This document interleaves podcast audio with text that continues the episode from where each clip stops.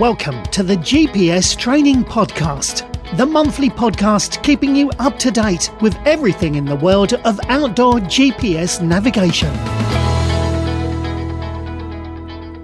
Happy New Year from all the team at GPS Training, and welcome to the New Year's Day podcast. At the time of the year when many of us make a New Year resolution, making plans for the coming year, I thought what better time to interview a wonderful individual called Alan Knight. He's now officially the oldest man to walk from John O'Groats to Land's End on foot. I hope you agree, a guy who set himself a target, went out and achieved it with a number of struggles on the way. I very much hope you enjoy the interview. It's certainly a great listen for New Year's Day. So, welcome Alan to the GPS Training Podcast. Welcome, John. Yeah, thanks very much. Yeah. So, so the first question really we have to hit is the oldest man. How old are you? I'm just looking at you now on Zoom. I know our our, our, our listeners can't look at you, uh, but you look. I don't know, sixty. I'm going to say. Oh, thanks. well, um, no, I'm seventy-six and um, six months, you could say. So, I was, I was born on the 11th of June, 1945. By your age, very well you have. So, what did you do? What what did you do in your living then? So you must be retired now, of course, are you, Alan? Oh yeah, I retired when I was 60, and I I, uh, uh, I had one well one main job for 35 years, and that was in the building as a building sort of foreman supervisor. Brilliant, very good. Retired at 60, you've enjoyed it ever since, have you? Then? Yeah, yeah. I wish I, I wish I could have packed up earlier. yeah, just the, you know, having the freedom to go walking and do what you want. It's not expensive, is it? To no. to walk and and enjoy that side of life. Very good. So, I, so the big question is, walking from John O'Groats to Land's End, how long did you do it in? Just under two months. So what? Yeah, just under just into two. Um, I think it was a total of, of walking days was fifty-one days. Wow, that's fantastic. That's unbelievable. And what what route what route did you take from uh, John O'Groats to Land's End? Oh well, quick. It was mainly um, the road route. It, we had a basic route which took us. I, I, can sort of go through it roughly with you. It was from um, to, to sort of Inverness, Perth, Carlisle, Kendal, Preston, Warrington, sort of uh, Hereford, Chepstow, Bristol, Taunton, sort of Bodmin and Penzance. It was like a trek route um, down on the roads. And that's mainly on A roads where you want, or B roads, or? Well, just um, the A99 when you start from Johnny O'Groats, you haven't got much option because to walk the coastal route to Wick is uh, it's not really established yet, and I didn't want to be getting over barbed wire fences and uh, that type of thing. So that it was a sort of is a bit hairy, you know, walking down against the traffic and that. And when you were walking on the roads, were you just walking on your own? Do you have a fluorescent jacket on or something? So, or, oh, or was yeah, there a vehicle I, behind you or something like that? yeah, I did. Yeah, I had. Uh, I got an eye its uh, vest to start with, and I had already had, um, organised um, like little um, bike lights, you know, like they're clipped on the back of the bikes, and I had one on my wrist, and then also one on my pocket, which I could just press a little button if I felt necessary, what would flash up, and the same on my wrist, which I used to have, and also on Z bends or anything like that. I used to have an handkerchief Right. I, I used to go, I used to walk around here waving my handkerchief, you know. But um, I think it's a thing you mustn't think about too much, you know, when yeah. you walk down the road. Yeah. Oh well, you have to be the oldest man to walk from end to end waving a handkerchief, then, don't you? Not all the time, no. Uh, just just occasionally. That's one of the things I learned on the way down, actually. And how far were you walking each day? What were you aiming to walk each day then? Well, my aim was to walk hundred miles a week, right. um, which is like six days a week with a day's rest, which is like works out 102 miles. But if I could go from 95 to 105, that was the plan to sort of walk um, an average of about 17 miles a day. I found walking 20 to start with was all right, but I found I was quite, um, it was a little bit more than I wanted to do really. So I sort of curved it for the long term.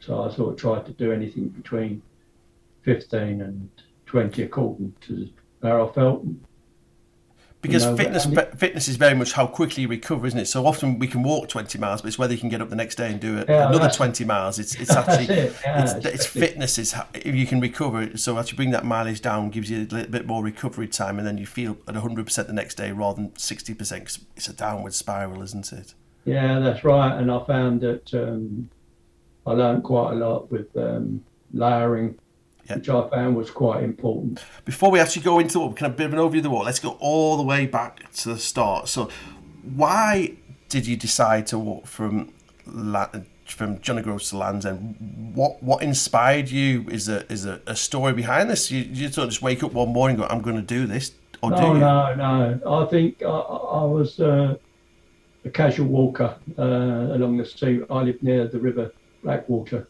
which is a large estuary and um, I used to get the wife drop me off, and I used to walk home and things like that. And uh, I met a, a walker um, come. I was walk, ambling along, and this walker come up behind me with all his backpack and everything, and he was come by me, and I and I sort of said, "Oh, you know, where are you off to?" You know, just and he said, "I'm walking coastal route around Great Britain."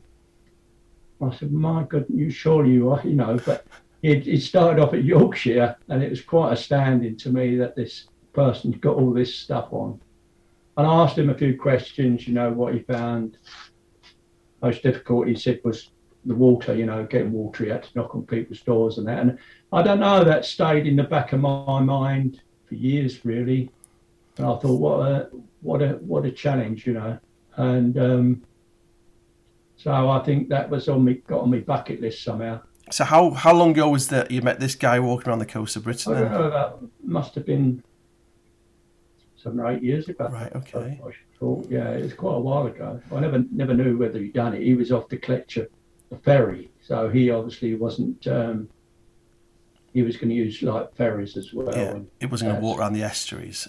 yeah, people, yeah. You may or may not have heard on our podcast. We actually interviewed a couple of times a guy called Chris who's walking around the coast of Britain at the moment. Chris the Coast Walker is walking around the coast of Britain, and uh, we've had him twice on the podcast so far. He's still going at it. He's he's yeah. kind of in Scotland. He's starting East Anglia. He's coming. He's just the south of Scotland as we speak. So he's uh, absolutely amazing. Oh, amazing. he's he's an unbelievable character. So uh, yeah, yeah, you've yes. got to be. I mean yeah, that's that's a hell of. So then, if you met this guy who's walking around the coast of Britain, Land's End, well, John O'Groats to Land's End, what did I don't know? Did you just start thinking what could I do and and what could I do on my as you saying on your bucket list? And did you start researching? Well, actually, the oldest person to do this, or how did the whole? No, no, that that wasn't really on my mind when I started. I had um, I had all sorts of things like camping and all this sort of thing on my mind to start with, and then I I gradually realised uh, that I, I, although I'd like to do it that way, it's not really for me at my age getting over barbed wire or wading cross ditches with big packs on my back. You know, I don't think I would have been capable of it to be mm-hmm. honest. Or it, I'd have to do little bits at a time or something like that. But um, I think um, that in your mind you always feel like you can do that. But as you get older, you you uh, you have to realise your limitations. you know. So. And how I far before the actual how far before the actual walk day did you, you start training? So you I know it's been a, a very strange last couple of years to say the least.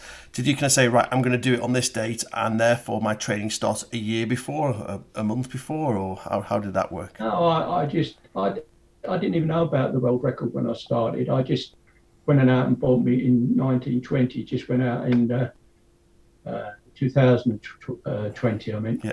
I just went out and um, bought myself a rowing machine, uh, and uh, I started rowing on it and trying to get. Me, I was a little bit overweight, you know, a couple of stone, I would say, and um, I started rowing and dieting and trying to eat um, a balanced diet and then I um, started walking quite a bit more because I knew I had to um, walk at least 100, try to walk 100 miles a week before I even started the challenge because I didn't want to go up there and I knew, you know, it's not a thing you can just get up and do.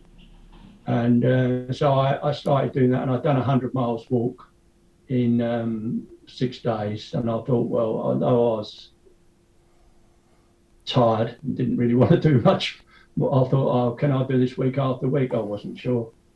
So I just um, I just done that, and then I thought I, my wife took a lot of convincing to support me.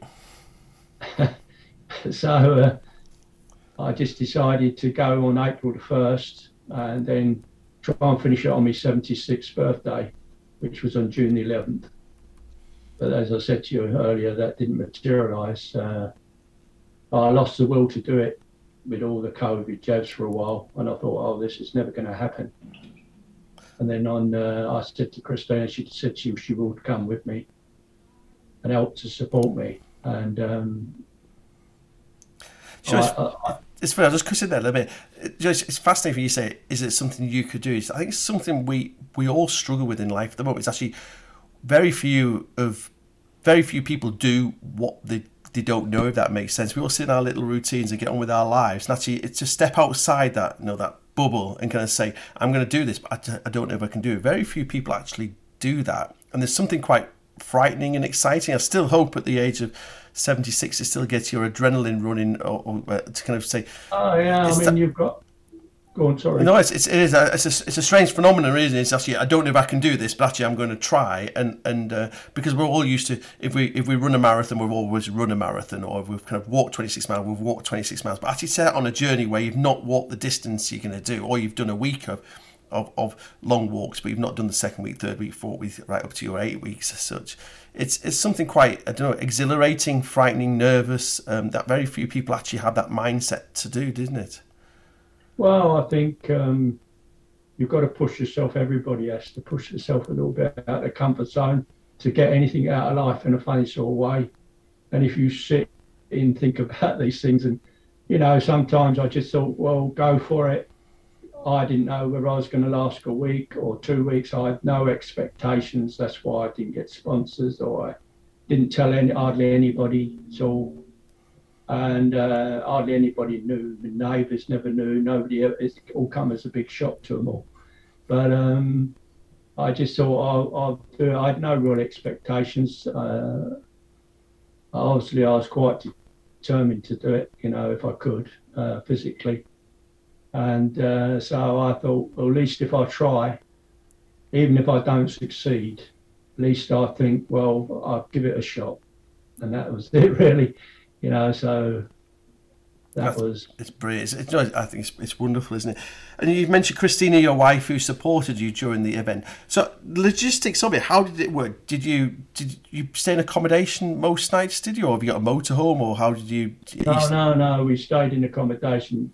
I did get a little. Um, I bought a little caravan, uh, 1970s caravan called a Cadet number two little thing, and I'd done it up and uh, had a little water pump and stuff.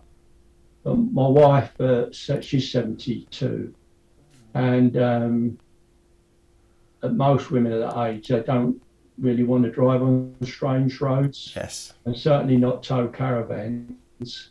So uh, that part of it, she wasn't prepared to do. To, you know, like we could have got a, like a mobile home, or my, my son-in-law offered to uh, lend us his little Volkswagen thing. But Christina wasn't prepared to drive any any of that, and she wasn't prepared to rough it, to be honest. So did she just book? A, did you? You didn't book all your accommodations because you didn't know how far you walk. Were you just like booking every night, or like were you working a week ahead of yourselves? How how was Christina doing this? Because I suspect you didn't do it because you were walking. But... Oh no, we used to plan it together. Right. Because what we used to do is I used to get on the we used to say, well, if I walk 17 miles today, where will I be tomorrow? You know, th- that night. And then if I, so we used to, because of uh, bed and breakfasts, they'd chuck you out at 10 and they might not let you in till four o'clock in the afternoon. Christina didn't want to be hanging around for sort of six seven hours while I was walking with nowhere to go. So we used to try and um, book uh, Premier or anywhere we could get um, for two or three days if possible. So she could go back to the place. And uh, so we just tried to work because I only had a basic route. Every night I used to get on the computer with OS Maps. And then I used to plot my route for the next day or the next two days, load it down to my phone, and then I used to have my route, my basic route. And if I see somewhere I could, as I was walking, a public footpath or something else, I could sort of get off the road or do something, I would, I would do it there and then instantly. You know, I just sort of say, well, that looks a and, and cut across, try and keep off the roads as much as possible, really. I never really thought. So you've actually done basically bases for two or three nights, and then your wife would ferry you at the start. You would walk that distance. She would pick you up after 17, 18 miles, take you back to the accommodation. You would give yourself, or you give yourself a base then, rather than moving every night. Yeah, that was more for Christina because we found, you know, loading the car up uh, in the morning because she, she didn't want to drive. So I was 17 miles away from the accommodation. She didn't want to drive back to the accommodation to pick up all the stuff and then drive off somewhere. So sometimes, because a lot of these accommodations, they wouldn't get you breakfast early. You know, they want to give you breakfast at eight o'clock. And for me to have my breakfast and then drive somewhere 17 miles to drop me off exactly the same point as before, you know, um, you wouldn't get there till nine, quarter past nine. And with nights getting darker, I mean, I much preferred to start when the nights were getting lighter, but I knew that, you know, it, it, when, it, when we got near the end of it, you know, I, it wasn't getting light till eight o'clock mm-hmm. or past eight, and I, you, you don't, I didn't want to be walking in the dark. So, what time in the morning were you trying to get up walking by then? Most mornings, as early as possible, right. you know. And uh, I, I actually found that most people were very, very helpful uh, I met a lot of really nice people and helpful people on the way, and uh, which is another story I could tell you about. But uh, yeah, it was. Uh, we got it was challenging sleeping in different beds every night and all that sort of stuff. But um, and having to get yourself up half past five every morning, and sort of I used to stand in a, a bath or put my feet in ice cold water, and then I used to put KT tape around it and all, you know, sort my feet out and, and stuff like that. And it all takes time. And, you know, and time you go out and have a breakfast and you get to where you're going, you know, you want it to be a, you wanted to be on your way as early as possible so you could finish early as possible so you could get more rest before you had to get up again. You see what I mean? That's good. So that kind of nicely brings us on to our high points and low points for the war. So let's start with the positive. What was the high point of the war? More than likely finishing it, or was there other? Oh, no, not at all. I used to set me. I, I didn't ever used to look too far ahead. So one of my high points was walking across the Forth Bridge. You know, so I, I thought, well, what, bit, what? That's the thing I want to do is walk across the Forth Bridge. And when I, I actually got to the Forth Bridge and I sort of was walking across it, I thought, oh, that's this is great, you know, it's it's nice to do this. So I used to set myself little, like the Severn bridge, the same with the Severn bridge. I mean, that was a real high to have to walk across the Severn bridge, but um, and different things like that, you know. So so those those are kind of things you looked for. So it, it, kept you going by saying, "I'm looking. I should hit that in three or four days' time, or something like that." Kind of kept you motivated. Yeah, I, I, didn't really. I suppose I enjoyed the walk. I wouldn't obviously say it was a hardship for me most of the time because although it was risky, I actually enjoy walking. Yeah. So when I got there, uh, the trouble is sometimes I found it was hard to stop myself not walking the day off because yeah. you you know I but I realised if I wanted to complete it, I had to try and be more. Um, you know, more patient, you know, and, and walk less miles than what I, because I didn't want, I knew once somebody said to me, a woman who was a good athlete and done a lot of stuff, she said, there's two things you have to worry about. if you do something like that. And I said, what are they? And she said, it's your feet and your head. Mm-hmm. She said, your body can take care of itself. So, you know, so I, that really sunk in with me. So, so I, um, I never used to look too far ahead, and I had some times when, you know, and even completing it, it was a bit of, even coming home afterwards, it's a bit of an anticlimax yeah. in a way. Mm-hmm. You know, you sort of have to. I feel like getting my gear on and going and walk Wainwright's way now, you know, from St. To St. You know what I mean? You be, it's addictive, isn't it? When you start doing this, you kind of think, "Oh, what can I do next?" Isn't it? You kind of. Oh, I just wish I'd have started at your age. you know, I wish I, I wish I'd have uh, um, because I do. It is something I enjoy doing. I don't think you could do it. Any of us walkers, it's got to be something in you what because it can be quite hard and challenging at times, can't it? It is, yeah. And, the, and lift to us, it's it's a, and that really moves on to the next thing, which is the low point. There must have been some point in the walk where you thought, "This is not going good." I don't know. I, I don't know. Oh. There must be points. Well, there, was. Um, yeah, yeah. I had one of my feet troubled me. One of the soles of my foot um, troubled me a great deal, and um, and I found that um, I said to Christina one day when I was going out, if I only walk for an hour today, if I knew up, that'd be it. I said, because I don't know whether I can carry on. But I, it many you get go through a little pain barrier. You know, I can stand the blisters and the black toenails and things, but when it comes, this this was something different. And uh, I found out that um, if I, you can walk through the pain, can't you? Yeah, well, you have to, don't you, if you want to do these things. You know, I, I, I, love the reference to the black toenails. Somebody stands in the bathroom every morning, looks at my black toenails from when I do my long walk. I kind of sit there going, "That's the commitment there," you know. I didn't even feel it at the time. So when you, uh, I look at it every day, I went, well, "That's it." So yeah, I know exactly where you're coming yeah. from. The black toenail. well, I, I walked about half the distance, and suddenly one of my little toes ended up with a black toenail, and I said to Christine, "How did that happen?" I've just walked 200 miles without a black toenail. same shoes, the same socks. And now I've got a, today I've got a black toe toenail. How does that happen? But I know that's. So what were the problems with the soles of your feet? What was happening then? Was it just was it just blisters or was it friction or what? What was the problem? You oh no, I, I, didn't have much because I'd done a quite a little bit of walking before. I'd gone through the blister stage, so my feet were quite. Uh, I did get a couple of blisters on the walk, but generally I didn't really get too many. Where I suffered that quite deal, quite a lot when I was training, and I learned quite a bit through. I tried all different sorts of socks, and I bought two or three different sizes of shoes, but generally were too small. But no, they were big enough, big enough. But I found that something seems to happen to your feet after you walk about 15 miles. They seem to flatten out and swell, you know. And I, I used to tighten my laces up quite a lot when I first started thinking, oh, we stop the friction. But I learned that you don't do that because when your feet swell up, you you know. So little things like that I learned, and um, so it wasn't a case of that. It was more of this pain I had on the sole of my foot. I think a lot of it stemmed from walking on the roads rather than um, walking in the country, you know, on grass verges. So. Mm.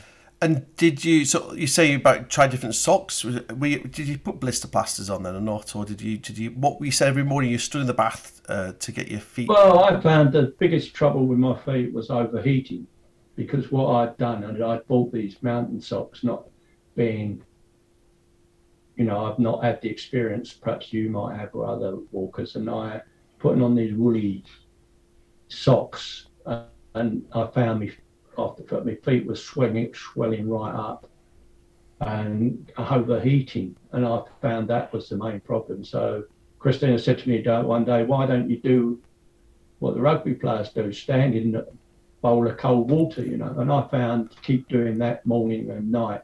I even used to run the half. If I, I used to always ask for somewhere if they got a bath, and I used to kneel in the cold water every night and try and cool my feet down. Mm-hmm.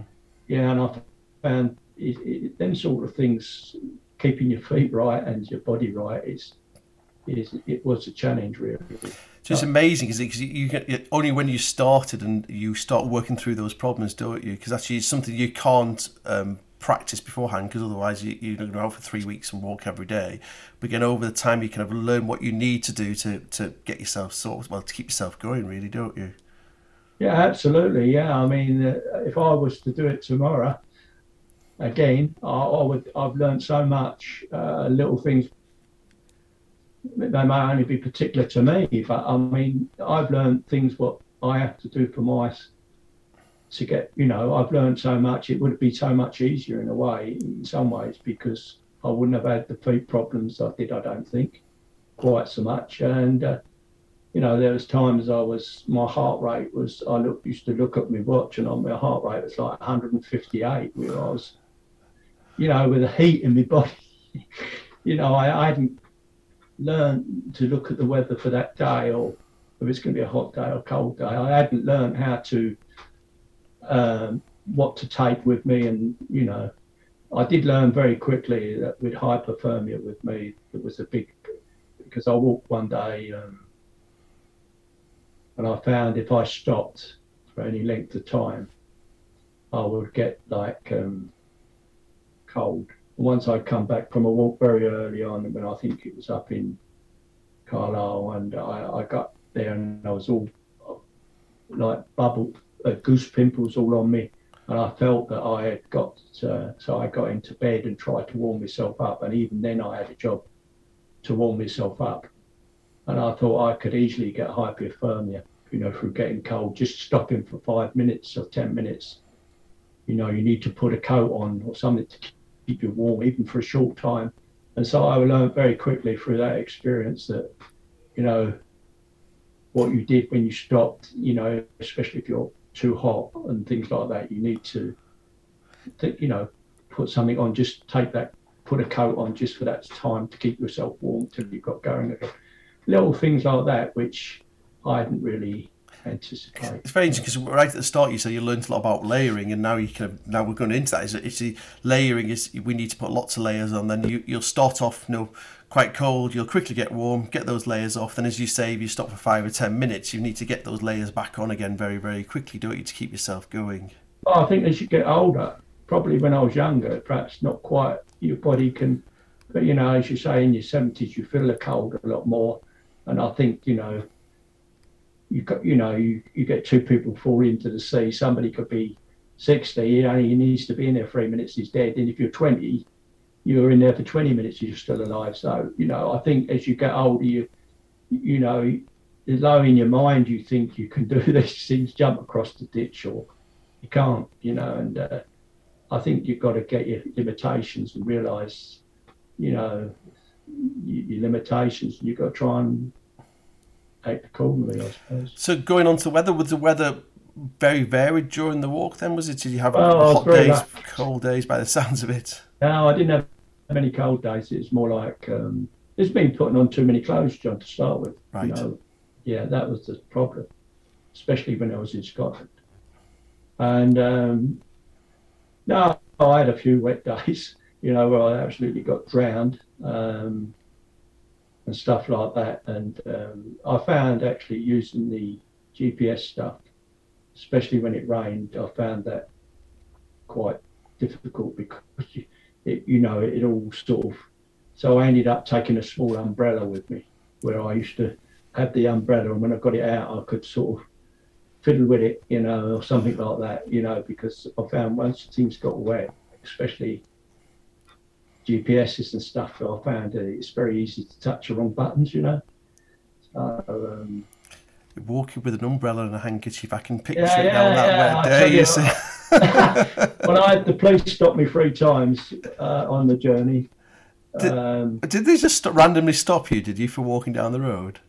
No, I think it was people phoning me up because I said to Christina, it must be a funny sight to see this bloke walking down with a high vis vest with an umbrella Mm-hmm. You know, um, uh, you know, uh, I think people might have thought, oh, it's asylum escapee, or, mm-hmm.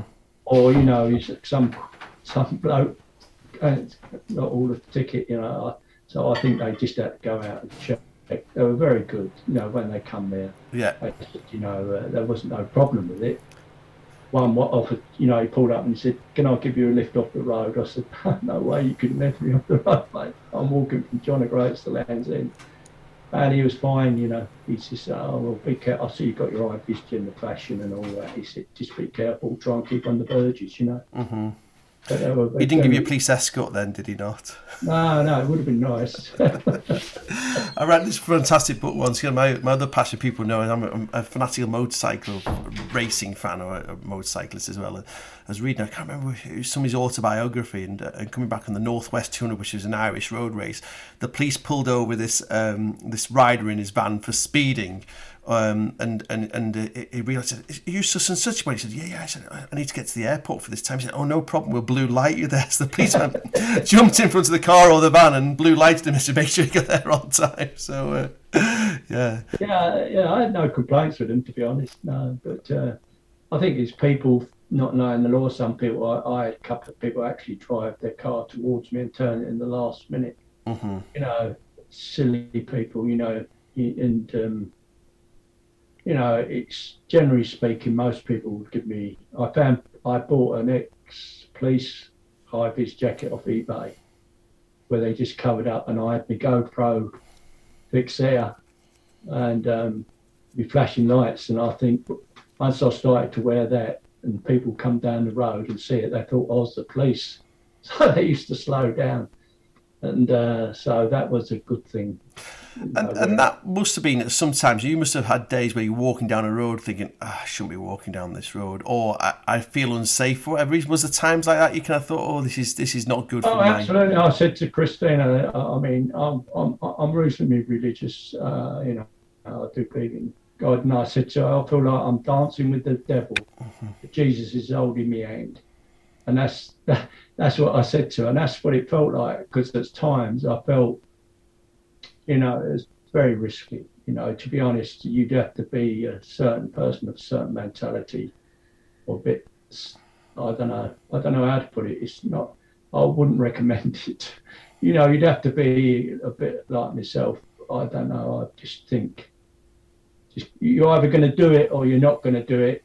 Go for it, or, or don't think about it too much because once you start thinking about it too much, you start thinking of the negatives and what if and then you won't do it. So you've got to be very positive and not just just go for it. You know, it's, you, you won't do it.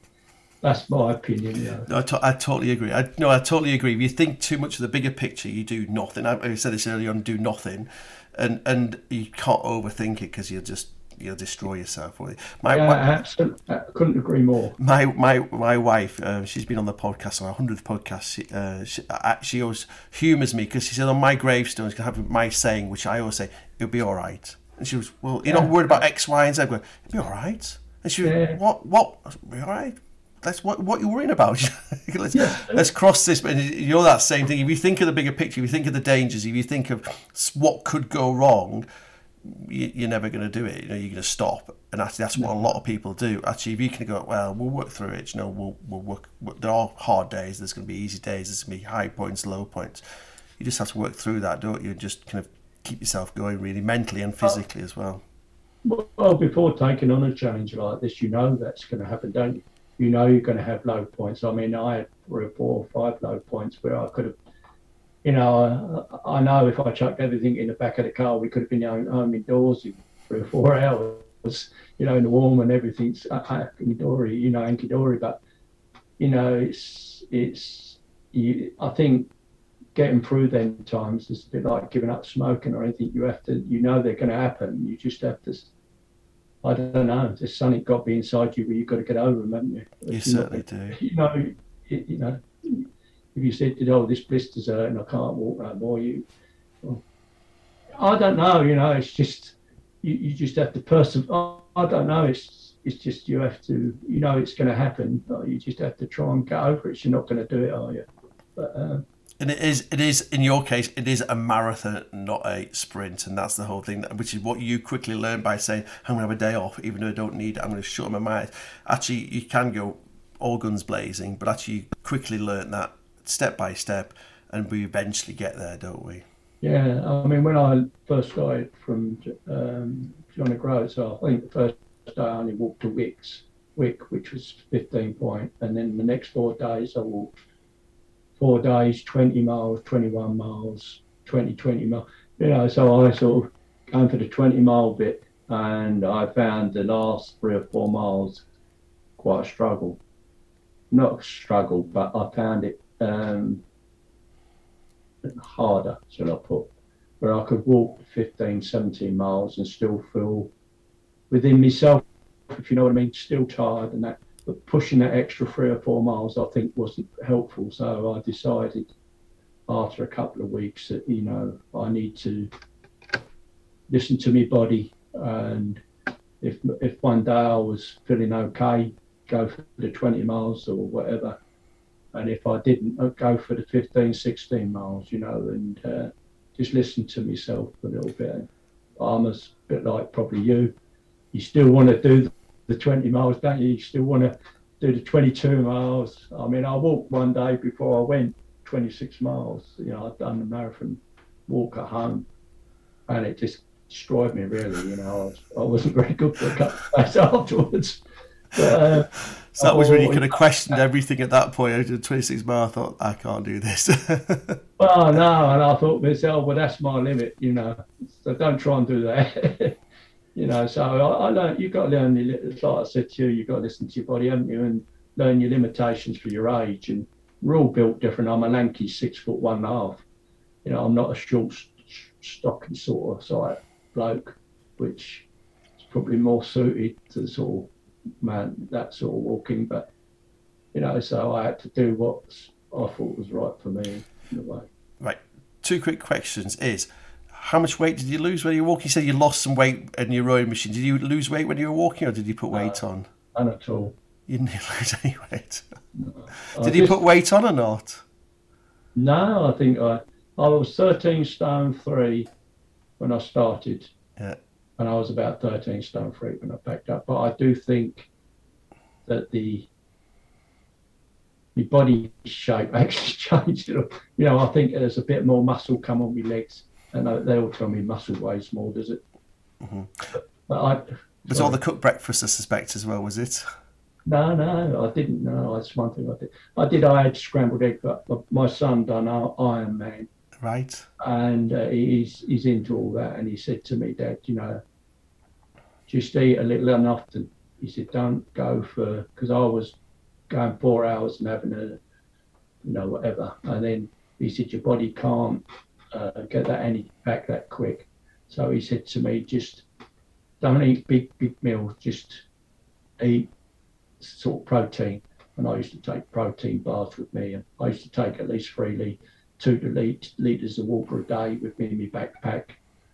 Uh, so I used to drink quite a lot of water to keep myself hydrated and things like that. So, so I tried. Go on, that kind of moves us on nicely too. I was going to say the three things you've learned that you would like to pass on to our listeners. Three top tips for walking long distance. You must have thought this all the time. So three things that you, I mean, it could be things we've discussed already, or it could be new things. If you, if somebody said, "I'm going to walk from John O'Groats to Land's End," tell me three things that you learned that our listeners, I think, would benefit from. So, what's number one?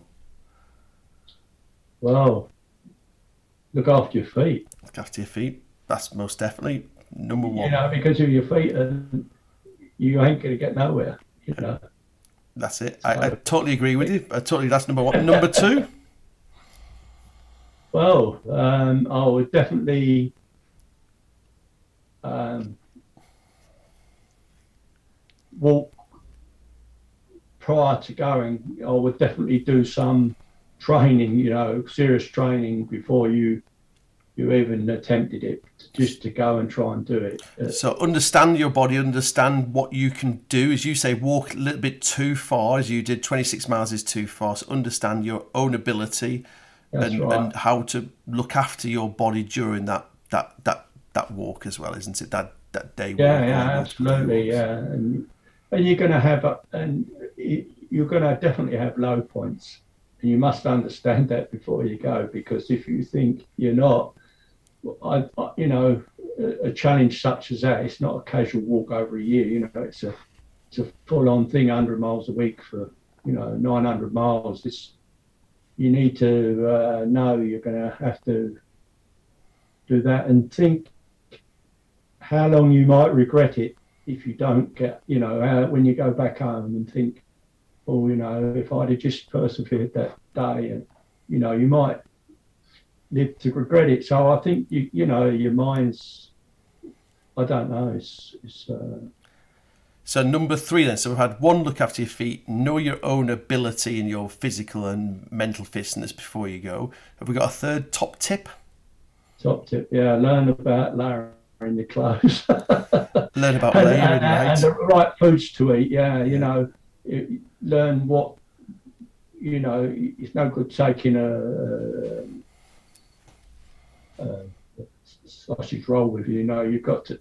At my age, I'm, I'm talking from my own experiences. I don't think you need to know how to lay your clothes and, and, and with the weather and and uh, and, and obviously and stop to put those layers on and take them off as well because Oh, you, can yeah, get quite lazy when you're walking going oh i'm a bit hot i'm all right i'll keep going and then you kind of get there and you're sweating and then you get cold etc or vice got- versa you know i can't be bothered to get that of my rucksack i'll just keep going and then suddenly you're turning blue and things are not looking very good Yeah, absolutely. You're right, John. You you know, is that you might have to do it three or four times a day if you stop three or four times a day.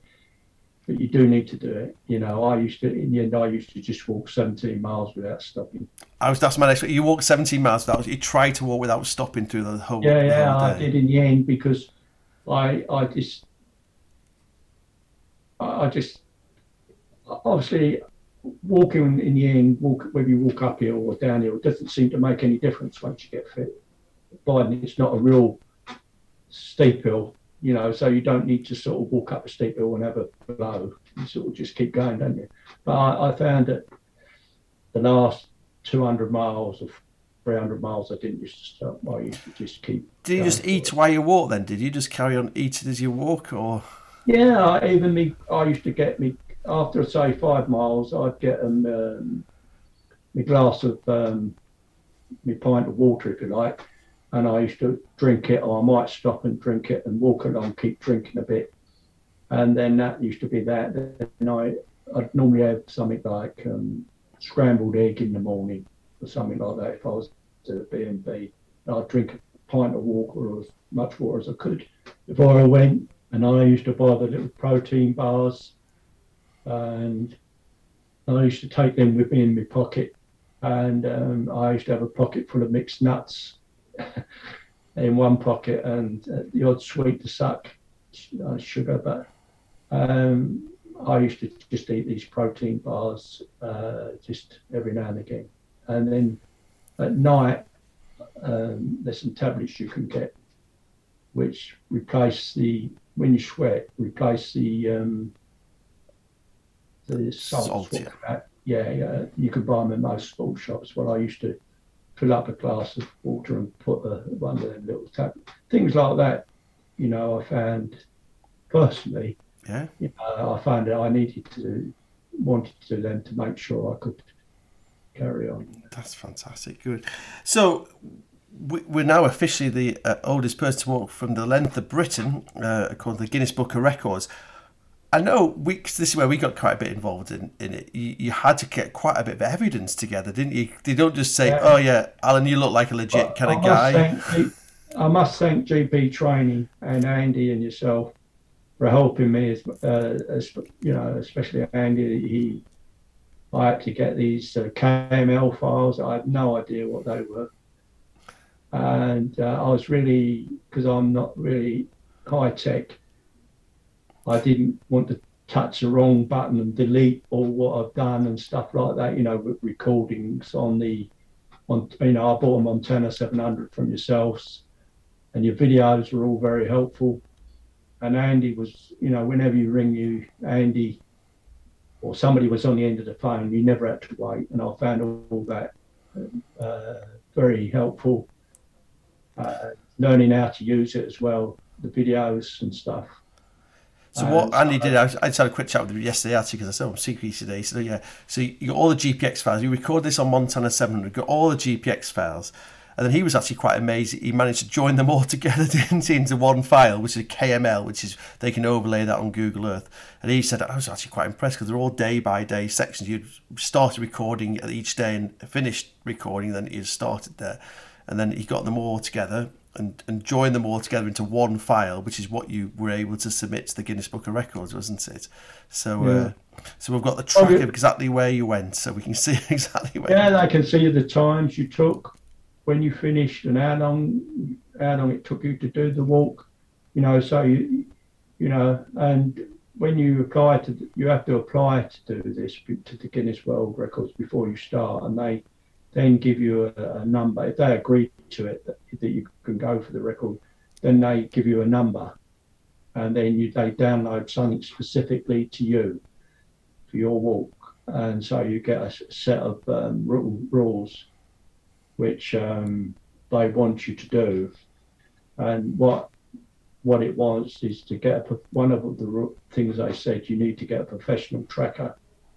Mm-hmm. You know, something which you know won't lose the signal, and uh, you need to start the exact spot when you finished, uh, start and stop at the exact location, and they want you to see it like a continuous track.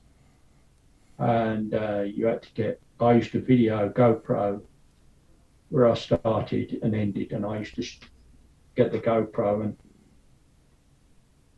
do on me watching it. Say, uh, you know, you could see on your solar watch. I, I had a Garmin Montana, uh, Garmin solar watch, just a basic one. The Instinct one was it? Yeah, the Instinct. Yeah, the basic one. What?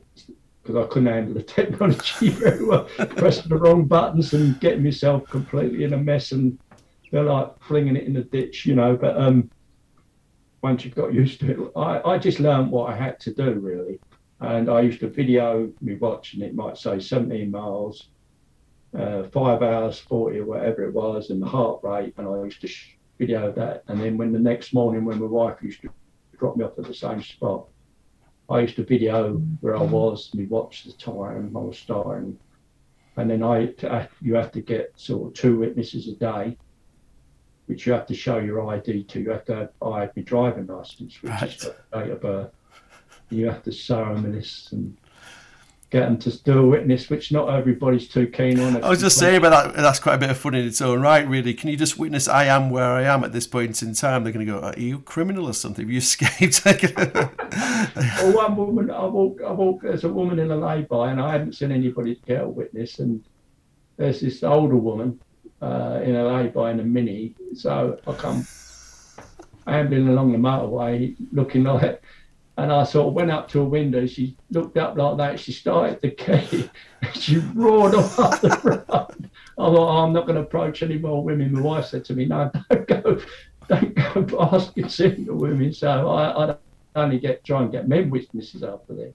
Yeah. And then some of them would say, I said, can you put your phone number down? And one bloke said to me, oh, you might sell it. So I said, sell it? but I said, sell, sell, sell you, you know, it's amazing. So, some oh. people weren't willing to sort of I suppose it's a sign of the sign of the times, really. That... Do you know? I, I, I deal with people all the time. It's the most people are the most wonderful or the most ridiculously level. You know, why, why, if you're walking the length of Britain, are you really going to gather telephone numbers and sell them? Know, why, why, know, have you not got something more important to do with your life? Oh yeah, I'm going to get, I'm to, I've got 60 telephone numbers. I'm going to ring up somebody and sell them. Like what? I've walked the length of Britain. I think there's more important things in my life than selling telephone numbers, isn't it? Yeah, I mean, this is it. And I mean, some people you walk up to and you say, Look, I'm walking from John O'Groats and Land's End, and they say, I haven't got no money. So I well, I'm sorry. I, I, they're thinking it's for charity, you know. I said, No, no, I don't want your money. I just want you to sign. I just want you to. I, I actually went in the butcher's shop and he said it to me in the morning. He's just opening, and I, I went in there and I said, uh, I'm walking. He said, I ain't got no money in the till, mate. I said, I don't want your money. I just want you to do this. uh, uh, yeah, it was, uh, it was funny, really. But that, that was that was the minority, not the majority. You know, it was uh, most people. I found it really restored me faith in human nature because people offered me apples, bottles of drink. Um, where we stayed, there's people give us free nights. Two people give us a free night, uh, lodgings, and Fantastic. things like that. And people where they would only get up at eight o'clock normally, because I was doing it, they get up at seven o'clock, you know, give me my breakfast. you know, I found, I said, well, I might not do it, you know, but uh, they seem to be very supportive, you know. I found there's a lot of nice people in this world, you know. That's exactly right. Should we joke about the, the the people that are not? There's a lot of very very nice people in this world, isn't there? So Yeah, it's, it's amazing, as well as the ones that are less than that. it's all very good. So, some fantastic stories. Are you are you going to write a book or create a blog, or have you thought of what you're going to do? You can't just say I've done it now. and We're not going to. I don't know. eh, You know, have you thought of it? What, what's your next step? Really, is there a next step? Well, there wasn't one really. I mean, talking to you was one, but I, I don't know. Um, I don't know. I mean, I haven't been in touch with the papers or nothing like that. I just, the children want, you know, I've got four children. Uh, the eldest is 50, but they all live away, mostly away from home. Uh, but they, one wanted to get in touch with the press when I was going down there. When I was at Land's End, they wanted the press to be there and all. But I put it, I said, no, I don't want that. You know, I just, I, I just, um, I think it was a self. It's, people say to me, why didn't you do it for charity? It such a thing. I said to him, you know, it's just putting. I just felt that was putting more pressure on me. You know, and I know. I said, if you want to give to charity at the end of the day, give to your charity. You know, I'll be quite happy to. You know, if you want to give twenty quid to your charity, and that's fine. But I mean, um, I, I, I, I, I don't think I want to write a book.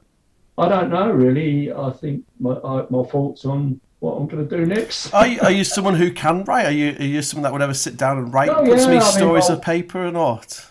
No, I can. You know, I, I can write a. I can probably write a good story. I can Yeah. probably write a good book, um, with the wife's help. Because my spelling's not that good, to be honest. But you don't need.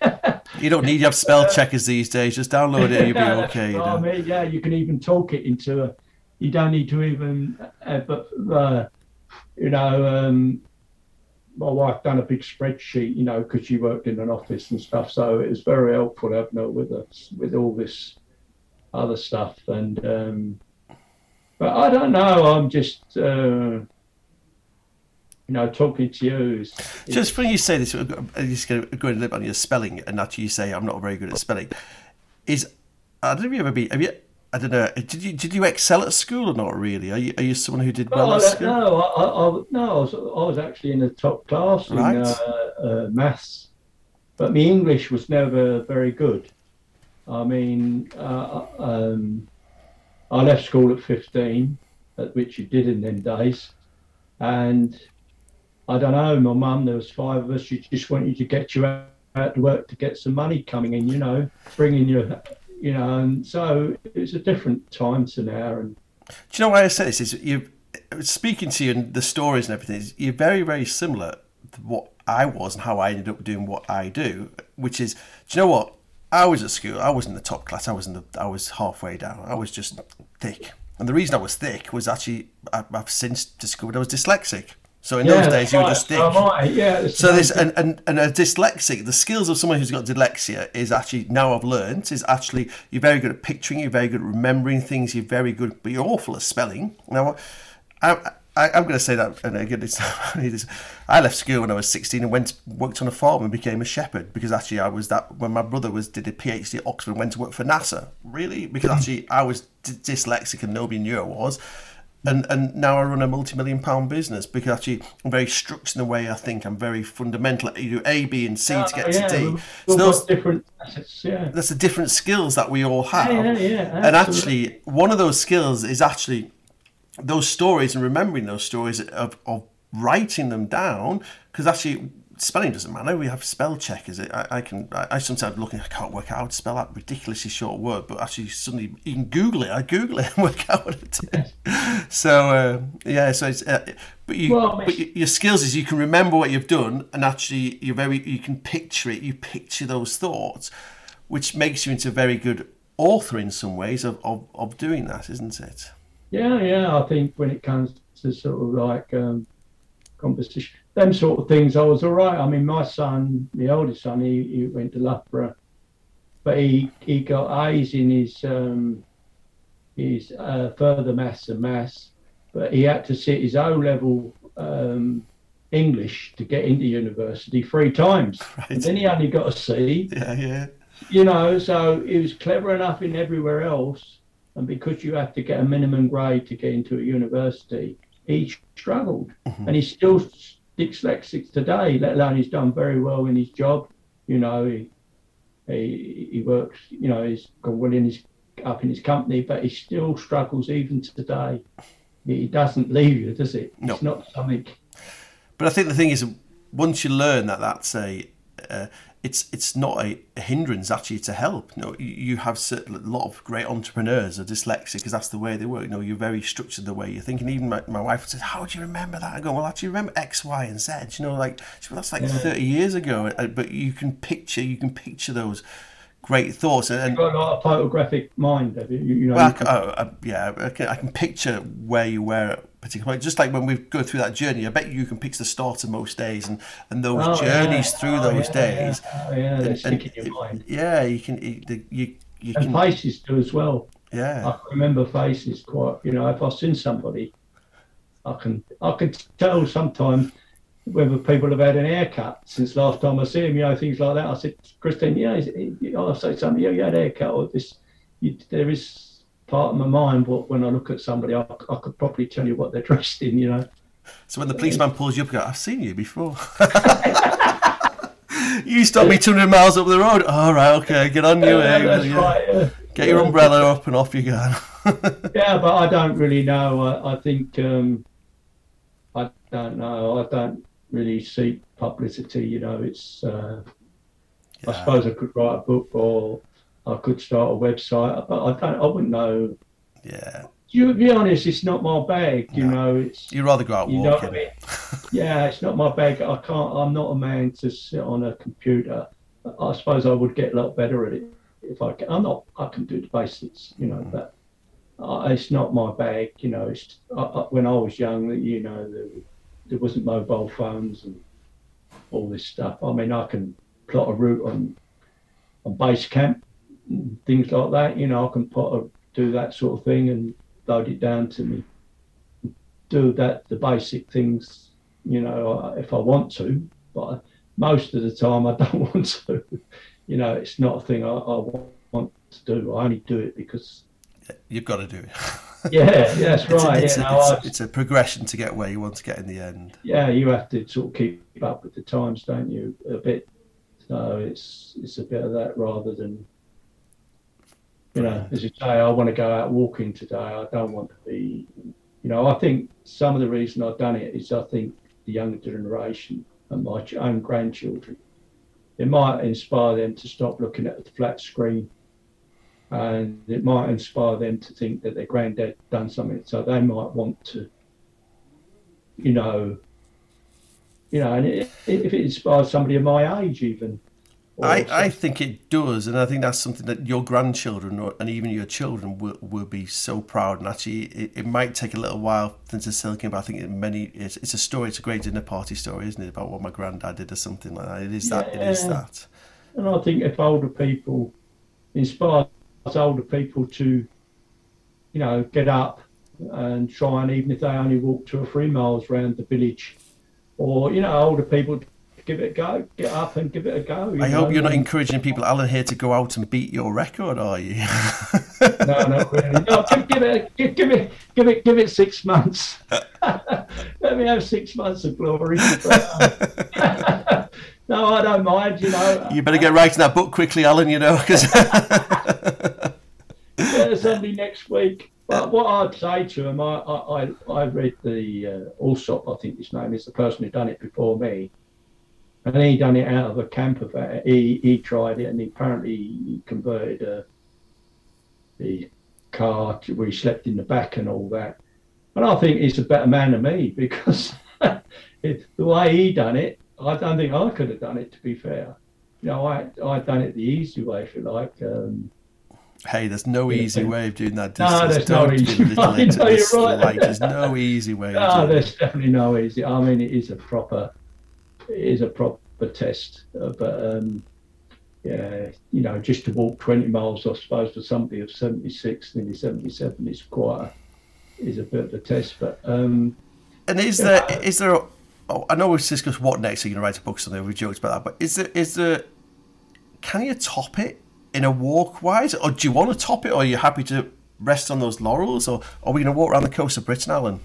That's no, a big question. I couldn't, I couldn't do that. I'd like to think oh, I couldn't leave my wife that long, to be honest. I think you've got to be single, or or you've got to have a tolerant tolerant wife to allow you to do that. You know, if I suppose if I was single, I, I, would probably aspire to do something like that. But it's a long journey, isn't it? And I don't know how long. How long would that take? It Ah, take it's, it's, it takes a year, doesn't it? It takes a year to do it. So uh, Yeah, you don't think your wife would support you for that long, would you not? Well, no, she'll never do anything. I mean, I've, I've got this is payback time, big time. You know, I'm going to be having to do what I told, I'm told for the next few years.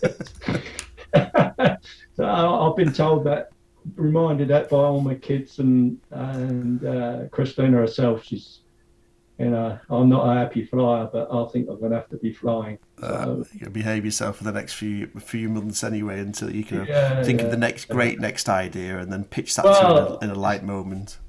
I think I still, after doing this, I think it has given me the impetus to not do this sort of thing a day because it is a proper challenge. And I, if I'd done it again, I wouldn't want to do it the way I done it. You know, I'd want to start in the spring and walk Offa's Dyke and, you know, keep off the road, to Highlands ways, and all this sort of stuff. It may be a bit harder and more challenging in some ways, but um, I think I'd want to do it the more. I walked a few canals, and you know, Yeah.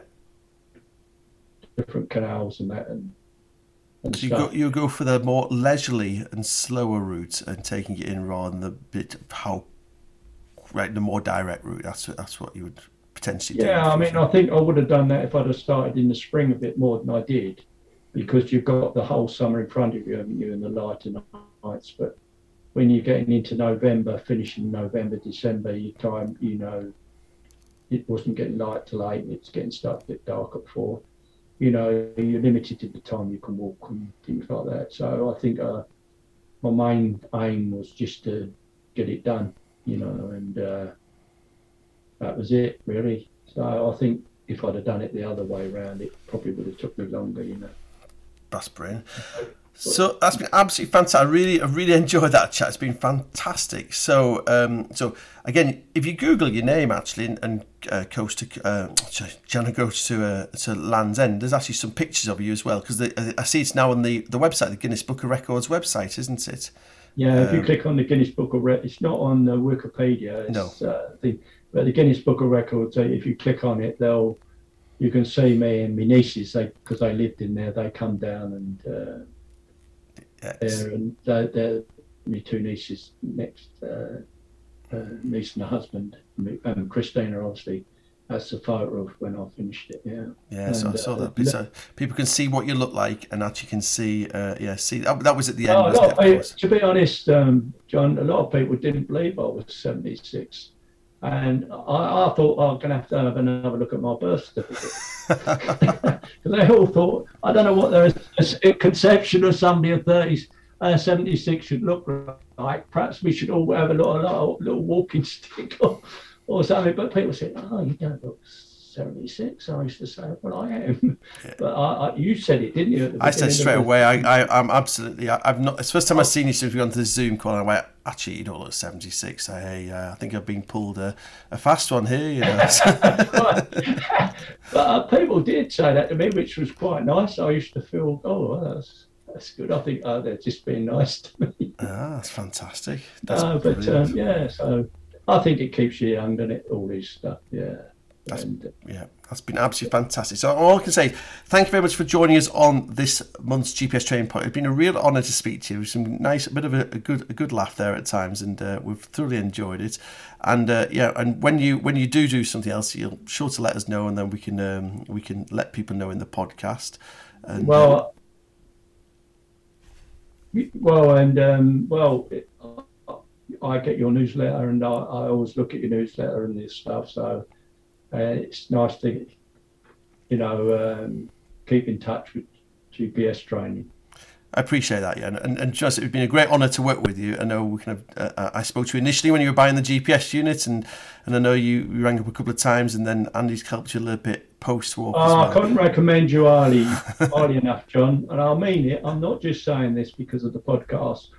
I never, every time I phoned up, I found you or Andy especially helpful, and I found your, all your videos online especially helpful because you could go back to them and you could get your unit in front of you and you could practice what you're doing and stop the videos and that as you're doing it and you could actually learn through that. So I found, um, you know, I've got to speak as I find, you know, when I rung up, I wasn't waiting on the phone for 10 minutes or nothing like that. Within a few minutes when I rung up, you know, there was somebody on there and, and I found everybody very helpful. And you can only speak as you find. That's what we try. And, and I would do. definitely recommend if you're looking for a unit, I could definitely recommend buying it from GPS Training. Wow, we'll finish on that point, Alan. Just so, oh, no, um, that's okay. Yeah. Yeah, no. So, oh, thank you so much for joining me. It's very much appreciated, and uh, yeah, and uh, it's been a, it's been a great podcast. So, thanks for joining me on this latest GPS training podcast. Right, thank you, John. Many thanks for joining me on this special GPS training podcast, and thank you so much, Alan, for joining me. If you'd like to find out more about GPS training, please do go to our website, which is gpstraining.co.uk. Thanks for listening to the GPS Training Podcast, the monthly podcast keeping you up to date with everything in the world of outdoor GPS navigation.